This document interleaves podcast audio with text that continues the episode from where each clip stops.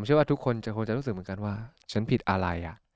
เฮ้ยเราผิดอะไรวะเขาเลยมาทิ้งเราอะแล้วเหมือนเราต้องแบบไปเคลียร์ประเด็นนี้ให้ชัดอะเฮ้ยฉันผิดอะไรอะคุณกำลังต้องการเขาจริง ๆ หรือคุณเพียงแค่ยอมรับไม่ได้ที่ตัวคุณไม่ใช่คำตอบของเขา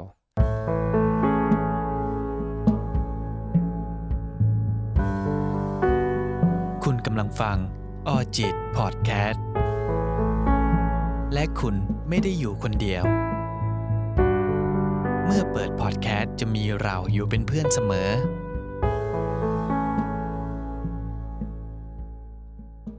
ทำไมรู้สึกตกหลุมรักคนที่ทิ้งเรา รู้สึกว่าหยหาคนที่ทิ้งเราไปมากกว่าคนที่เลิกลากันตามปกตินะครับ หรือว่าเลิกลากันด้วยดี ความรักเป็นสิ่งสวยงามนะครับ และผมก็เชื่อว่าหลายๆคนก็จะนิยามความหมายของคำว่ารัก ในรูปแบบที่แตกต่างกัน ซึ่งนั่นอาจจะเป็นประสบการณ์ของผู้ที่ให้คำนิยามเป็นคนที่กำหนดความหมายของมันนะครับว่าคำว่ารักนั้น มีความสวยงามหรือไม่นะครับ และในหัวข้อที่ผมไปเจอมาในวันนี้นะครับ เพื่อนๆในกลุ่มออจิตเล่าความในใจระบายออกมานะครับเขาถามมาว่าทำไมนะครับมนุษย์เราถึงจะมีแนวโน้มที่จะตกหลุมรัก หรือว่าโหยหาคนที่ทิ้งเราไปมากกว่า คนที่เลิกลากันด้วยดี ทั้งทั้งที่คนที่ทิ้งเราไปตอนนั้นเราอาจจะไม่ได้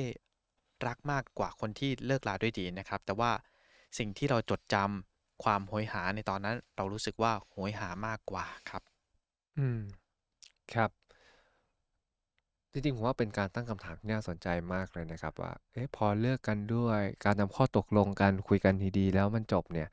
ทำไมมันดูไม่โหยหามากขนาดนั้นเนาะ ครับ แต่พอโดนทิ้งก็แบบเฮ้ยมันชัดอะโอ้ครับ ฉันโดนทิ้งนี่หว่าทำไมแบบต้องไปโหยหาคนที่ทิ้งเราด้วย แต่ถ้าเราสังเกตใน wording ที่เราคุยกันนะครับ อันแรกมันคือคุยกันแล้วตกลงกัน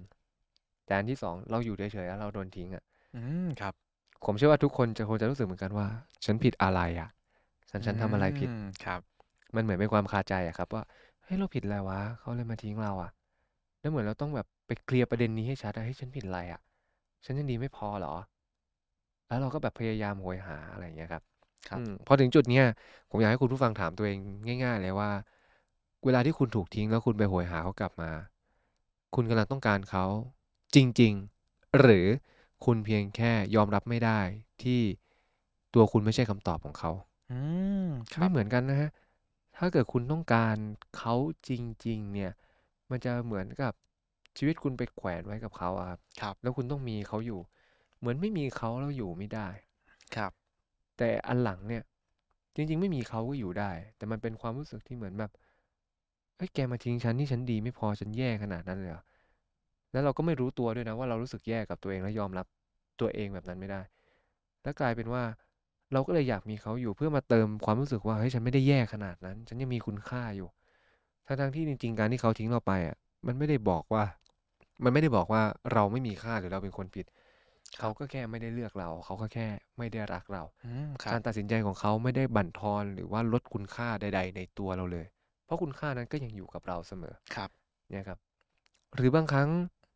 เขาอาจจะเลือกใช้วิธีที่มันไม่น่ารัก แล้วมันก็ให้การรับรู้ว่าเขาปฏิเสธเราทิ้งเราไปแบบเห็นไหมฮะมันคล้ายๆภาวะแบบ เรายังทำอะไรไม่สำเร็จ เหมือนเรายังทำอะไรไม่ดีพออย่างเงี้ยครับ ครับ เราก็เลยต้องโหยหาเขากลับมาก่อน เพื่อที่จะได้พิสูจน์ว่าตัวเองดีพอและมีคุณค่าอืม ครับ เนี่ยฮะนั่นแปลว่า คุณต้องการเขาจริง ๆ หรือคุณแค่อยากได้สนามบางอย่างให้กลับมาพิสูจน์คำตอบเฉยๆ อันนี้เป็นจุดที่คุณผู้ฟังก็ต้องถามตัวเองก่อนอย่างเงี้ยครับ แต่พอคุยตรงเนี้ยแทบจะเห็นภาพคำตอบแล้วว่าทำไมเราถึงแบบ ครับ ทำไมเราถึงต้องโหยหาอะไรเงี้ย เพราะมันไม่เคลียร์ครับนั่นเหมือนแบบอ๋อมันเป็นครับ ภาวะแบบ unfinished business นะครับ มันเป็นภาวะที่เรายังทำอะไรไม่สำเร็จ แล้วเรายังค้างคาใจ แล้วเราไม่ได้เลือกที่จะหันมามองว่าความเป็นจริงคืออะไร แต่เราอยู่กับความรู้สึกแรกที่มันเกิดขึ้น ตอนที่เราถูกปฏิเสธ ความเอ๊ะว่าเอ๊ะฉันทำผิดอะไรฉันดีไม่พอฉันพลาดตรงไหนฉันไม่มีค่า เหมือนเรายังยอมรับการจบลงของความสัมพันธ์นี้ไม่ได้ เรายอมรับไม่ได้ที่ความสัมพันธ์นี้ล้มเหลว เพราะคนเราชอบตีความว่าการที่เขาทิ้งฉันแปลว่าฉันดีไม่พอ นั่นแปลว่าความสัมพันธ์นี้จบลง เป็นเพราะฉันนั้นผิดฉันนั้นดีไม่พออืมคเรารับก็เลยโหยหาโอกาสที่จะแก้ไขความผิดพลาดนี้ให้ตัวเอง ทั้งๆที่ความจริงอาจจะไม่มีใครผิดพลาดเลยก็ได้นะครับ ความจริงมันก็แค่เขาไม่ได้มีใจอยู่กับคุณแล้วเขาก็ไม่ได้รักคุณแล้ว แต่ว่าเขาเลือกวิธีนี้ที่จะสื่อสารกับคุณเท่านั้นเองอืมอืมครับอ่ามันมีประโยคหนึ่งที่ผมชอบมากเลย เขาบอกว่า เพียงแค่ใครคนหนึ่งไม่เห็นค่าเรา อย่าคิดว่าเรานั้นไม่มีค่าอืมนะครับ แล้วทีนี้ถ้าถ้าลองฟังดูบางทีอ่าอาจจะเป็นความรู้สึกเหมือนที่เราต้องการเอาชนะบ้างด้วยหรือเปล่าอันนี้มีส่วนไหมครับ แบบทำไมเขาทิ้งเราไปเราไม่ดีพอใช่ไหมเราก็อยากจะเรียกเขากลับมาเพื่อที่จะอาจจะในใจจริง ๆ เราอาจจะไม่ได้ไม่ได้รู้สึกแบบนั้น แต่จิตใต้สำนึกของเราอาจจะต้องการแบบนั้นเพื่อที่จะอือฮึเอาชนะใจเขาเพื่อที่จะพิสูจน์ตัวเองเพื่อครับให้รู้ว่าเรานั้นมีค่าในอืมแต่ว่าเขาอาจจะยังไม่เห็นอันนี้เกี่ยวไหมครับครับ เกี่ยวครับ เพราะว่าสิ่งที่ยืนยันความการมีคุณค่าของมนุษย์ก็คือความสัมพันธ์นะคอืรับมครับ ยกตัวอย่างเช่น ถ้าเกิดผมถามคุณบอลง่ายๆ ว่า คุณบอลคิดว่าคุณค่าของชีวิตคืออะไร อืมของผม อ่า ถ้าถาม ผมก็ต้องบอกว่า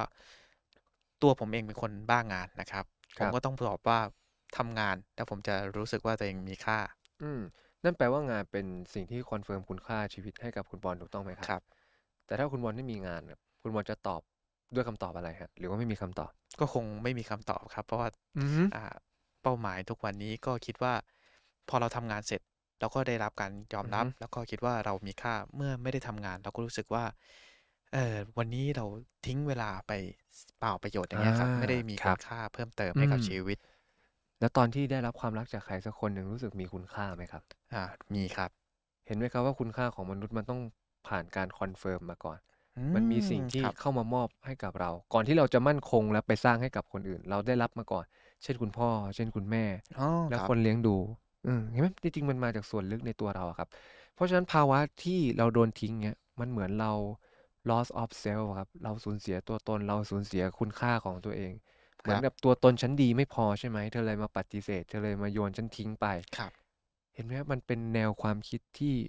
มุ่งไปทางที่บอกว่าตัวเองดีไม่พอและขาดซึ่งคุณค่า ครับ มันก็เลยต้องเรียกร้องโอกาสกลับมาที่ได้พิสูจน์เพื่อที่จะ confirm ตัวเองว่าเฮ้ยฉันยังมีคุณค่าอยู่นะ ฉันเองก็ไม่ได้แย่ขนาดนั้นเธอกลับมาให้โอกาสฉันหน่อ ครับ เพราะฉะนั้นบางครั้งเราไม่ได้โหยหาคนที่ทิ้งเราไปหรอกครับ เราแค่โหยหาโอกาสที่จะตอบสนองมาซึ่งความรู้สึกอันมีคุณค่าของเราผ่านการมีความสัมพันธ์กับใครบางคน อืซึ่งถามมว่าผิดไหมที่คุณเป็นอย่างนั้นไม่ผิดหรอกครับ ก็ธรรมชาติของมนุษย์เพียงแต่ ถ้าโจทย์มันไม่สอดคล้องกับสนามที่คุณเล่นอย่างเงี้ยครับ มันก็อยู่ยากครับ ไม่มีใครสามารถแข่งบาสกันในสนามฟุตบอลได้อืมครับ ในเมื่อความสัมพันธ์จบลงเราต้องจัดการกับสิ่งที่จบลงไปก่อน ความรู้สึกอันไม่มีคุณค่าหรือความรู้สึกที่แบบสูญเสียคุณค่า ก็จะเป็นอีกประเด็นหนึ่งแต่ไม่ได้หมายความว่ามันไม่สำคัญ แต่มันเป็นคนละเรื่องกัน แค่ว่ามันเชื่อมโยงกันเท่านั้นเอง สิ่งที่เราจะต้องจัดการก็คืออยู่กับความเป็นจริงที่เขาทิ้งเราไป ครับ ส่วนความรู้สึก ไร้ซึ่งคุณค่า เป็นสิ่งที่เราสามารถกลับมาเติมเต็มและเยียวยาตัวเองได้ ซึ่งอันนี้ผมว่าเราจะเห็นได้ชัดมากในในประเด็นแรกที่เราคุยกันไปในพาร์ทของ personality อ๋ออ่าครับเห็นไหมมันก็จะเป็นสองเรื่อง เพราะว่าพอคุณโดนทอดทิ้งคุณรู้สึกไร้ซึ่งคุณค่า คุณกลับมาอยู่กับตัวเอง คุณรู้จักตัวเอง แล้วคุณรู้สึกว่าคุณต้องการสิ่งนี้งั้นคุณก็สร้างสิ่งสิ่งนี้ด้วยตัวเองโดยที่พึ่งพาคนอื่นน้อยลงสิ วันหนึ่งคุณที่คุณโดนทอดทิ้งอีกคุณจะได้ไม่ต้องเจ็บปวดหรือวันหนึ่งที่คุณมีอืมคครันบรัก คุณจะได้ไม่ต้องไปร้องขอจากเขามากขนาดนั้น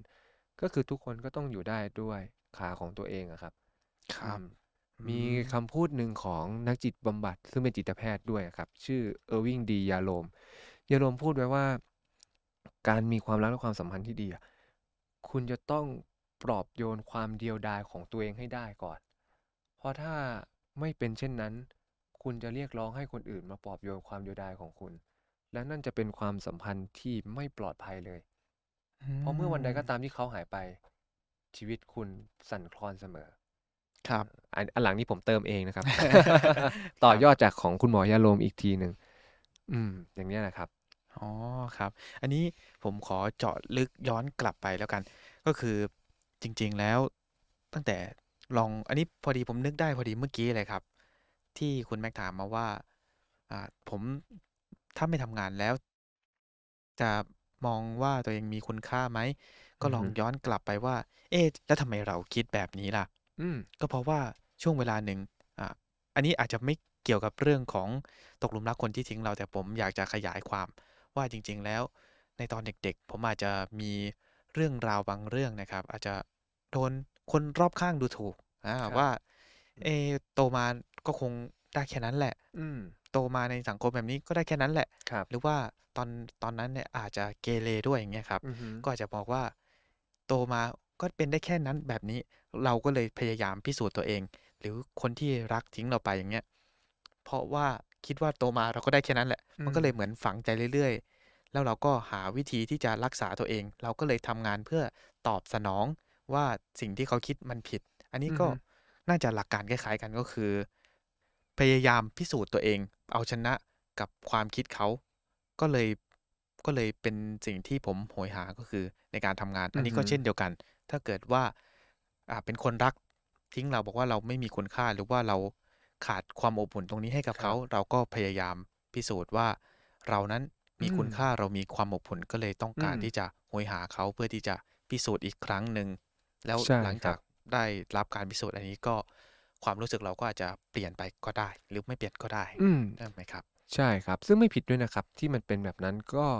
ประสบการณ์เป็นสิ่งที่สร้างตัวตนของเราทำให้เราได้เรียนรู้วิธีที่จะตอบสนองมาซึ่งคุณค่าในตัวเองแบบเนี้ยครับ ครับ อืมเพราะฉะนั้นถ้าเกิดโจทย์มันถูกต้องกับเงื่อนไขและสนามที่เราเล่น การจะแข่งบาสก็ต้องอยู่ในสนามบาสที่มีแป้นบาสอะครับ อืมคถ้ารับ คุณพกลูกบาสแล้วก็ไปลงในสนามหญ้าเทียมที่มีแต่โกล คุณจะเล่นกันยังไงครับ มันก็ไม่ใช่รับบาสเกตบอลเนี่ยครับ อือ่า ครับ เพราะฉะนั้นมันก็ไม่ผิดที่คุณจะตอบสนองไง เหมือนกันคุณจะเล่นกีฬาอะไรก็ได้ แต่กีฬาที่คุณเล่นต้องตรงกับสนามที่คุณไป ตรงกับกติกาที่คุณเข้าไปเล่น เพราะนั่นก็คือเป็น challenge ที่คุณสามารถจะเรียนรู้ที่จะตอบสนอง แล้วก็ได้ในสิ่งที่คุณต้องการได้ อืมม ครับ เพราะฉะนั้นใน ประเด็นเนี้ยผมเลยไม่แตะคำว่าทำไมรู้สึก หลงรักคนที่ทิ้งเรา มาถึงตรงเนี้ยผมว่าคุณผู้ฟังก็น่าจะได้ถามตัวเองครับว่า จริง ๆ แล้วคุณตกหลุมรักเขาจริง ๆ หรือเปล่ากันแน่ อืมครับอืมเมื่อคุณได้ทบทวนแล้วว่าทำไมคุณถึงโหยหาคนที่ได้ทิ้งคุณไปมากขนาดนี้ อืมครับอ่าก่อนจะจบ EP นี้ไปนะครับ ผมก็อยากจะฝากคุณผู้ฟังลอง ฟังเสียงหัวใจของตัวเองดูนะครับว่าจริง ๆ แล้ว ในความรู้สึกของมนุษย์บางที เราก็อาจจะมีความต้องการเอาชนะ เราก็ต้องอา มีความรู้สึก อยากให้เราเองไม่อยากให้คนอื่นนะครับ เมินข้ามคุณค่าในตัวเรา หรือจริงๆแล้ว เราโหยหาเขาจริง ๆ แหละนะครับอืก็มอยากให้คุณผู้ฟังลองสำรวจตัวเองดู เพราะบางทีคำตอบอาจจะไม่ใช่สิ่งที่เราคิดจริง ๆ ในตอนแรกก็อืเป็นมได้ครับครับผมผมอยากจะอธิบายก่อนนะครับว่าสิ่งที่เราพูดมานะครับ ก็จะเป็นเรื่องราวอาจจะไม่ได้เจาะลึกมากนะครับ เป็นแบบเบื้องต้นเท่านั้นเอง ถ้าเกิดว่าเพื่อนๆฟังแล้วรู้สึกไม่สบายใจ เราต้องขออภัยณที่นี้ด้วยนะครับ หรือถ้าเพื่อนๆรู้สึกว่า